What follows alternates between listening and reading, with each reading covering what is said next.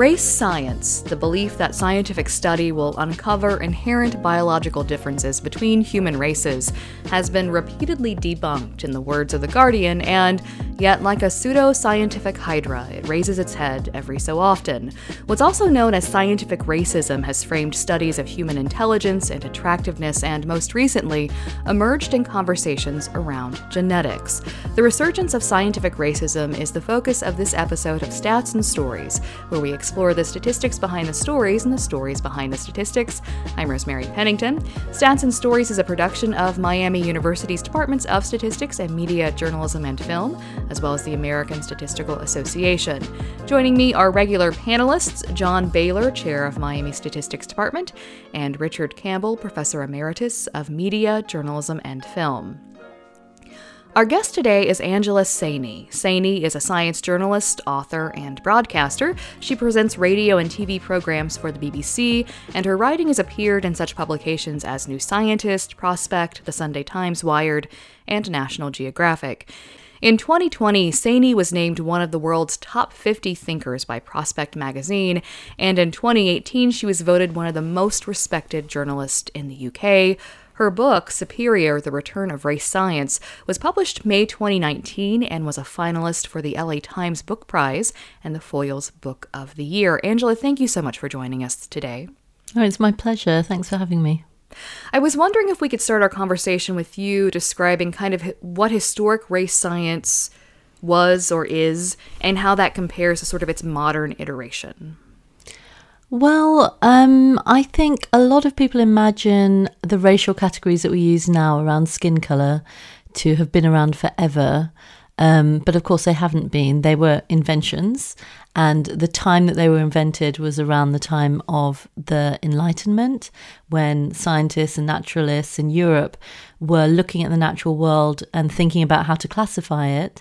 And as well as classifying animals and plants, they also thought about classifying us. They thought, you know, this cultural diversity that we see all around the world, all these differences that we see, maybe they rise to the level of different breeds or different species of human being. And that's where the idea of race as we use it now came from. So that's not to say that people didn't think about human difference before, of course, they must have. But these racial categories black, white, yellow, red you know, these very broad racial categories that we use now. Um, that's around the time that they were invented. Um, but there was, um, I mean, we know now but it, it's always been true that there are no natural dividing lines between the human species. We are one human species. Um, we are very homogeneous as a species, so we're more homogeneous than any other primate. Chimpanzees have more genetic diversity than humans do. Um, so, given that there are no natural dividing lines between us, any attempt at categorization is by its nature likely to be arbitrary. It can't be anything else. It has to depend on the categorizer, you know, what's important to them. And the fact that they landed on skin color is as arbitrary as anything else because because at the time there were lots of different ways of categorizing people. So there were some people who thought there were a few races, some people who thought there were thousands of races. Um, the way that traditionally the word race hadn't been used very much, but traditionally the way it had been used prior to that had been to refer to a family or a tribe. So if you're using it by that definition, which in, in some ways is a more coherent definition because at least within a family you have some genetic similarity, you know, more than you do at a continental level, then um, there could be millions of races, you know, logically by that by that standard. Um, but it was skin color that kind of became popular and um, that scientists ran with, European and American scientists ran with for hundreds of years. And it was given meaning really because that became one of the ingrained assumptions um, that formed the science of human difference. So there were lots of assumptions at the time, including, for instance, that women were not the intellectual equals of men, which is why women in Europe were excluded from many universities and certainly all the scientific academies of Europe um, from the Enlightenment onwards. Um, because we were just seen to be separate. We were two separate categories, and women were kind of intellectually separate category. So these assumptions, um, as arbitrary and as political and unscientific though they were, um, came to form the basis, like I said, of the science of human difference. And that continued for hundreds of years. In fact, well into the 20th century. There are st- still many people who think in these terms now. Um, and that's all that race science is. You know, it really isn't anything else. Could you talk a little bit about the notion of essentialism? Because I think some of our listeners probably don't know what that is. And also, how some of these studies got past, even more recent one, got past the early editorial stage because the, as you point out, the starting assumption is that populations are essentially different and people and that doesn't seem to get interrogated at the beginning of some of this work well, essentialism really cuts to the heart of this because it says that there are biological qualities that certain groups have or certain populations have that other populations don't have.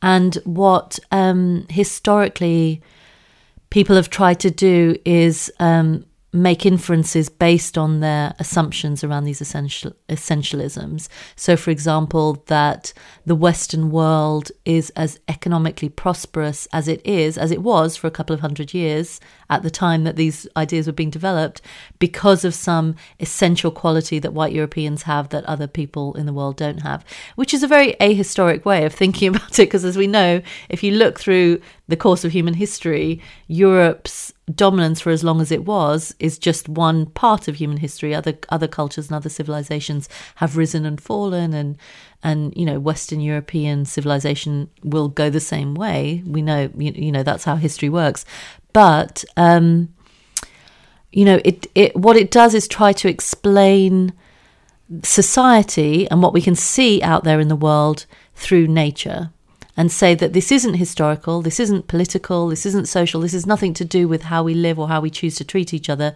This is because of some qualities that we have within ourselves.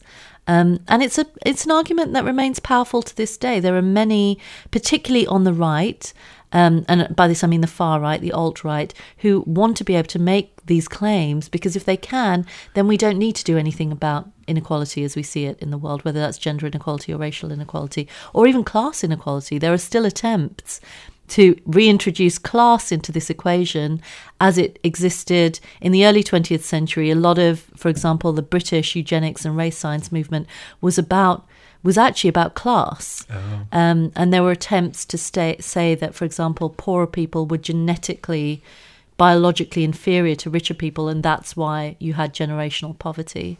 Um, and there are some people even trying to revive that now in the 21st oh. century, believe it or not. You know, when when I was was reading your book, one thing that, that really struck me was the, the issue of kind of the cultural and political context in which research is done, and how that, that shapes and frames the way that that kind of you, you, we even look at problems. So I, I, you know, this seems like this is this echoes throughout history as part of as part of this investigation. Can you talk a little bit about that? Yeah, absolutely. I mean, I think um, there is this. I mean, I studied engineering, and I was certainly trained within um, a system that taught me that what we do when we do science or we do engineering or mathematics or whatever is objective, that we sit apart from society, we are, we are above politics. And the problem with that is that we forget that much of the science including those very early assumptions that I just mentioned earlier, were very much rooted in the politics of the time. They were informed by the politics of the time. And um, because they weren't interrogated enough because of that politics, that's why mistakes continued for so long. And this is how mistakes happen. Even sometimes orthodoxies can build within the science sciences, fallacious orthodoxies can build within the sciences for a very long period of time because nobody questions these basic assumptions because they assume that everybody who's doing this is perfectly objective, so there can't be any problems here. Um, and that is something I think we need to challenge. I trust the scientific method. I really do think it's the best, one of the best ways we have of understanding the universe and of understanding ourselves as humans. But, but it's limited by our own, by the fact that we are human and that we yes. we have these biases and prejudices. Yeah. We are informed by the world around us, and that shapes the questions that we ask, the limits to what we can imagine. You know, for example, it's only relatively recently that scientists have started challenging the idea that there is a gender binary, you know, to think outside mm. those boxes. And that's because it literally wasn't within the purview of their imagination to, that there could be anything else out there. And society, in that sense, has challenged it because everyday people and their discomfort with these gender categories and how they feel about um, how they feel about these things and challenging that politically has then entered into the sciences, and then scientists start asking these new questions. So we have to accept that, and if we can accept it and understand it and engage with the fact that science sits within society, that's embedded within cultures, then um, then I think we can get closer to objectivity because then we can understand exactly what it is that we're looking at. Yeah, just as a, a quick follow up, I remember years ago when I was reading Stephen Jay Gould's some of his uh, uh, the work that, that he had written. That was when I had the epiphany about kind of cultural context in which in which science is done, and I I found myself thinking, oh my, what what kind of you know how is this how is the world in which I live now and the culture in which I live now shaping the way that I ask questions or how I look at problems or how I think about interpreting results and analyses, and and that's a that's a that's a that's an important and challenging consideration as as we do our work. Angela, I was going to just follow up on that. How is this sort of uh, the politicization of science during the COVID crisis? I mean, this has really been a remarkable thing. Is this a new phenomenon, or is it in a new stage, or uh, just the the the mask wearing thing in the states here? You know, d- divided politically. It's just it's sort of incredible to me, and the stories that are mm. emerging of people dying in the Midwest who refuse to admit they have they have COVID, that they have something else. Is this a, a phenomenon that you've seen before in studying the history of this? And no, it, it's always been there. There have always been people. I mean, there are lots of different. I think there are lots of different things happening this year. One of them is, as you say, conspiracy theories. Um, these kind of pseudoscientific conspiracy theories that can be quite elaborate, and especially um, popular because they spread so easily on social media that you know this phenomenon of misinformation and disinformation that gets spread so quickly through things like WhatsApp and Facebook and Twitter. Um, and it's because we consume things so so fast and we, we don't always have time to challenge it um, it's very easy for these incorrect memes to kind of proliferate. Um, and it is something I'm working on. I set up a group last year, um, which now sits under the Royal Institution here in London, which is one of the hmm. oldest scientific societies in the world. And we are a group of journalists, policymakers, um, social media experts, counterterrorism experts, academics, a very broad range of people, all interested in this problem of pseudoscience in whichever way it manifests. And um, what you quickly start to realize when you look at this is that um, these people who, you know, whichever conspiracy theory they're dear to, whether it's an anti vax one, or whether it's a flat earth, or a climate change denial conspiracy theory, or whatever it is, what they have in common, because they don't have anything in common demographically, they come from all kinds of walks of life, age, everything. But what they do tend to have in common is a mistrust of authority. And this is that common thread you see. And actually, that's understandable because you know, very often our authority figures are not always that trustworthy. and especially these days when we have all these populist leaders around the world who are willing to lie sometimes outright to the to their citizens, then it's very easy to build a mistrust of authority and to buy into certain conspiracy theories. And that is why it's sometimes very well educated, very skeptical people are sometimes the most vulnerable to this because what they are really doing is questioning what they're seeing to such an extent that they question everything, you know, the, even the fundamental basics. And um, that is the point at which we need to engage with these topics. This isn't mm. about ignorance always.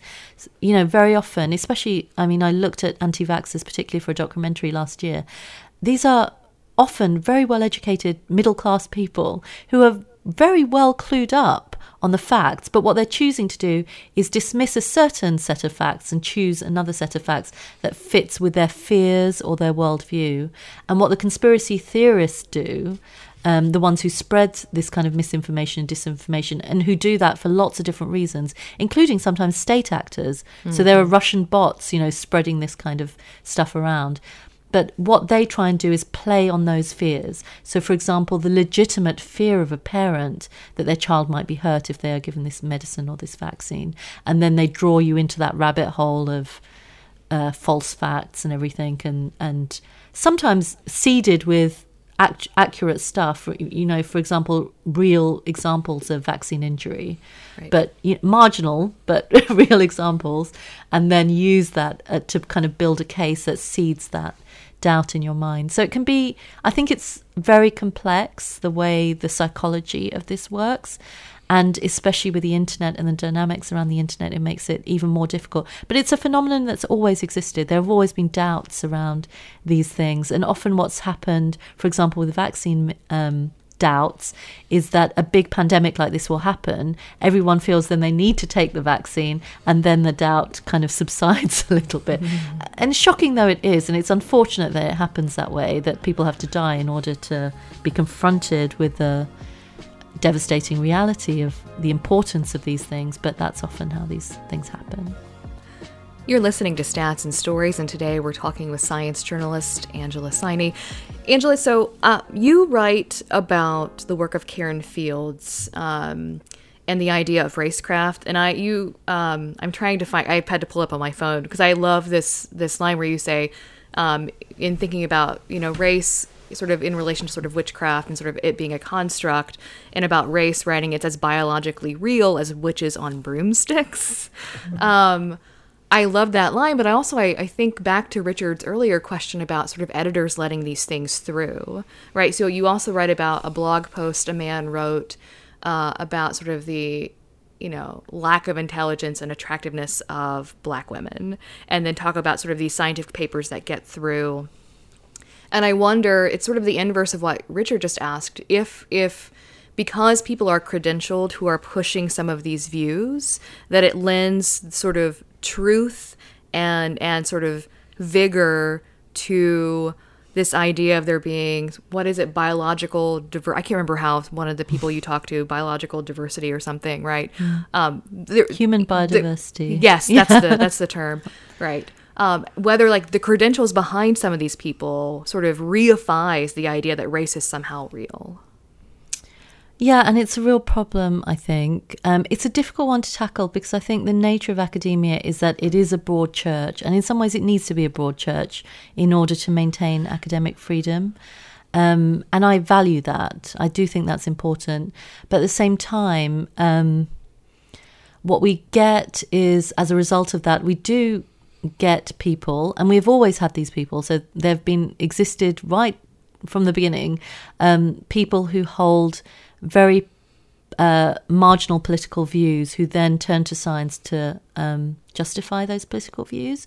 So many of the people, for example, that I write about um, in Superior, or who I interviewed for Superior about their um, what have been termed by some people uh, scientifically racist or pseudoscientific positions or papers that they've written, most of them are not geneticists. In fact, none of them are geneticists. Most of them tend to be psychologists, uh, political scientists, you know, people outside these disciplines where the work of, where the real kind of biology around human difference is done.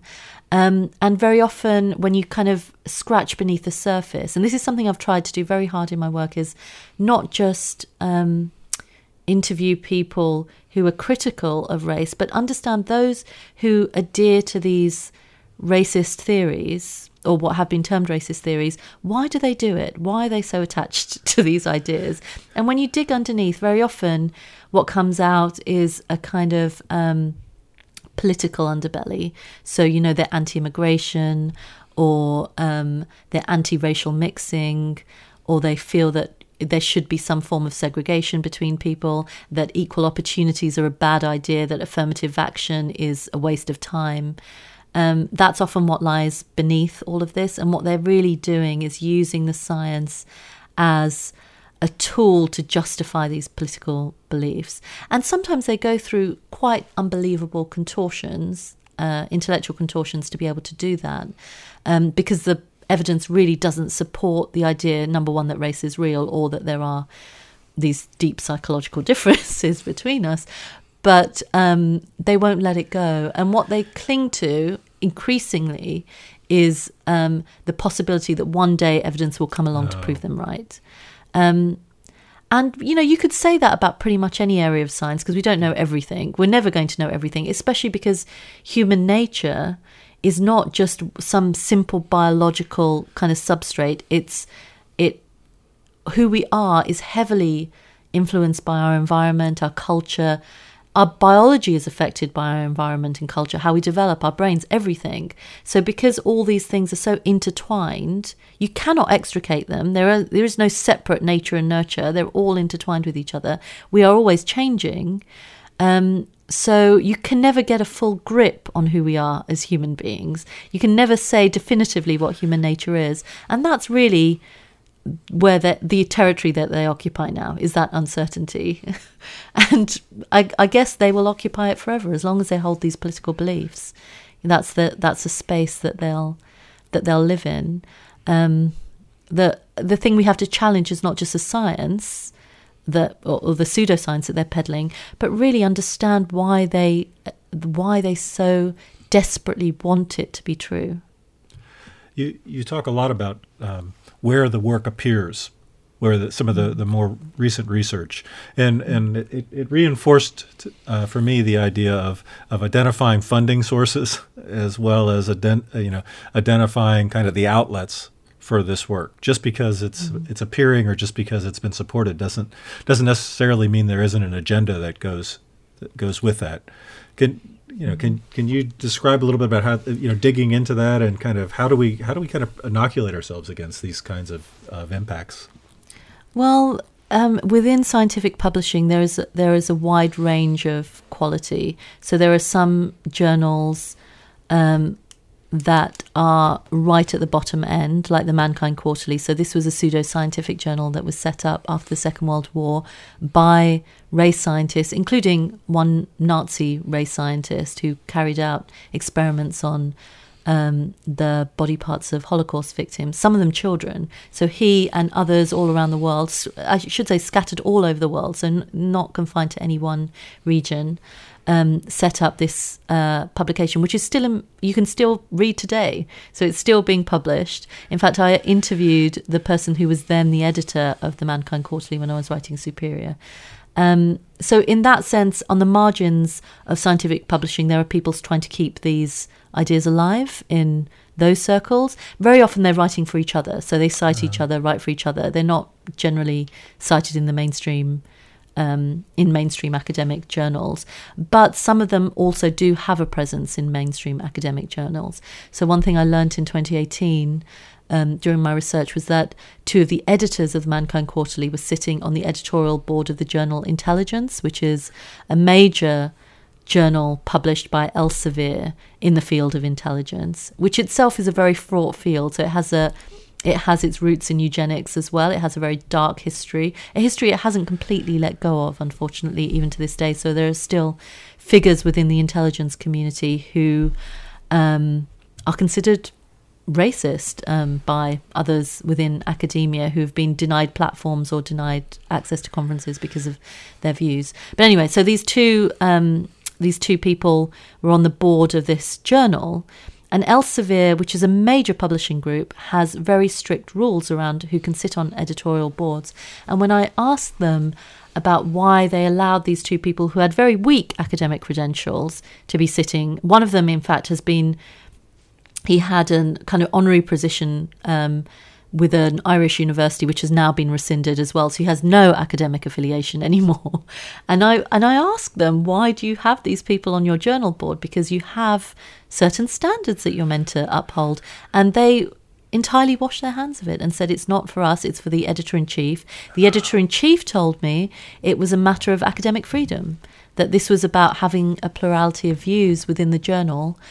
Um, which is worrying because the journal itself um, has published a number of articles over recent years um, by people who have had links to the alt right and white supremacists, who, um, you know, have strong connections with the Mankind Quarterly, have edited or written for it, and um, he just refused to do anything. But by the end of 2018, when I went back to check the editorial board when I was um, updating my references, I noticed that those two people had been quietly removed from the editorial board. So I feel that maybe um, because I wrote an article at the time that maybe there was some pressure within the editorial board to clean up their act a little bit. But the the point I'm trying to make is that these are not isolated incidents. There are other um, problems within other journals. If anyone goes to the brilliant website Retraction Watch, you can see how common this actually is that racist pseudoscience, it, as recently as this year, has had to be retracted. In fact, one paper published earlier this year was retracted from a journal um, after crit- criticisms of how uh, politically motivated it seemed to be. Um, and then the authors themselves admitted that their data was shoddy and that they should that they should retract it. So you really have to ask yourself, you know, are we upholding the standards that we need in academic publishing. And this isn't just a matter for academia anymore. This is a matter for all of us because the public has access to these papers now because yeah. of because of the internet. And if we can't trust what we're reading, if these kind of retractions are going to continue and if we're going to get dodgy people sitting on the boards of journals writing papers, then it's going to erode trust in science even further. Um, and it's going to damage the reputation of science and make it much harder, I think, for good scientists to do good work. Um, but there are people, I mean, I know I work with journal editors and journal groups, and there are people trying to tighten those standards, not just around quality, but also around the ethics and looking at the repercussions of, of their work. Angela, how much of that this is a problem? I think you write. I think this was from your your piece in Nature, where you say scientists rarely interrogate the histories, even of their own disciplines. Mm. How much of what you just talked about is is because of that? Is because we're not scientists themselves aren't even aware of the long trajectory of history. And I think you write elsewhere. John probably won't like to hear this, but how humanities professors and the humanities have provided a stronger critique here than science itself. I think this is changing. I mm-hmm. think there's more attention being paid to the the history. But talk a little bit about this failure of science to interrogate its own history. Well, humanities does also have its own problems yes, when it comes well, to these kind of histories, but it's within the social sciences that you often see the best critiques, I think, of of the sciences. And one of the problems that we have is that scientists very rarely engage with that body of knowledge. So, for example, when it comes to medicine and race, health and race, there's actually a huge, wonderful body of literature that we have within the social sciences looking at the effects of racism and discrimination on health, on the body, mentally, on all of these things. And yet, um, in the COVID 19 pandemic this year, I saw a number of high profile physicians and medical researchers looking to genetics to explain the racial disparities that we were seeing immediately. You know, by March, April, as soon as it was clear that black and Asian people in certain countries were dying at higher rates than others, they jumped straight to genetics, which, if they were aware of that body of literature that shows the effect of racism, discrimination structurally on how we live and how people are treated. And not just that, also around class and all these different factors. I mean, a lot of this is to do with socioeconomic status, and a lot of that work is done within the social sciences. Um, then we would, I don't think we would be jumping to those kind of essentialist conclusions or assumptions immediately. Um, so we do need, I think, more dialogue and more humility, I think, sometimes among scientists that it's not just hard science that contains all the data that you need, that there is data out there in the world that is actually equally and sometimes even more important when we're talking about certain certain things. Um, and that failure to understand not just that body of social and cultural knowledge, but also history, I think is why a lot of mainstream scientists fall into these traps, why they make these mistakes. And I know this from my own experience because, like I said, I studied engineering. I was I was very poorly exposed to the social sciences when I was at university. But um, as an adult, after I left, I was working at the BBC, and in my spare time, I started doing a degree at uh, King's College London, which is just here in London, um, in their Department of War Studies. So this was an interdisciplinary science and security course in which taught by social scientists mainly, but also a few people who have experience in sciences and engineering. And for the first time, I learnt about the construction of knowledge, feminist critiques of knowledge, all the you know all these Foucault, everything, all these things that I had never been taught before, I suddenly got an introduction to, and also the history of science technology, how ideas develop, the the cultures that they develop in, and how that shapes how we think about them, and it completely changed the way I think about um, ideas. And I, I really very firmly believe, and in fact, I've been advocating this all this year in every university talk I've given, that we should integrate science, uh, history and humanities teaching into science teaching more. I really very strongly believe that every time you learn a scientific concept, in whichever discipline it is, you should know the background to it. Well, that's all the time we have for this episode of Stats and Stories. Angela, thank you so much for being here today. Yes, You're thank welcome. you, Angela. Thank you for having me. Stats and Stories is a partnership between Miami University's Departments of Statistics and Media, Journalism, and Film and the American Statistical Association. You can follow us on Twitter, Apple Podcast, or other places where you can find podcasts. If you'd like to share your thoughts on the program, send your email to statsandstories at miamioh.edu or check us out at statsandstories.net. And be sure to listen for future editions of Stats and Stories, where we discuss the statistics behind the stories and the stories behind the statistics.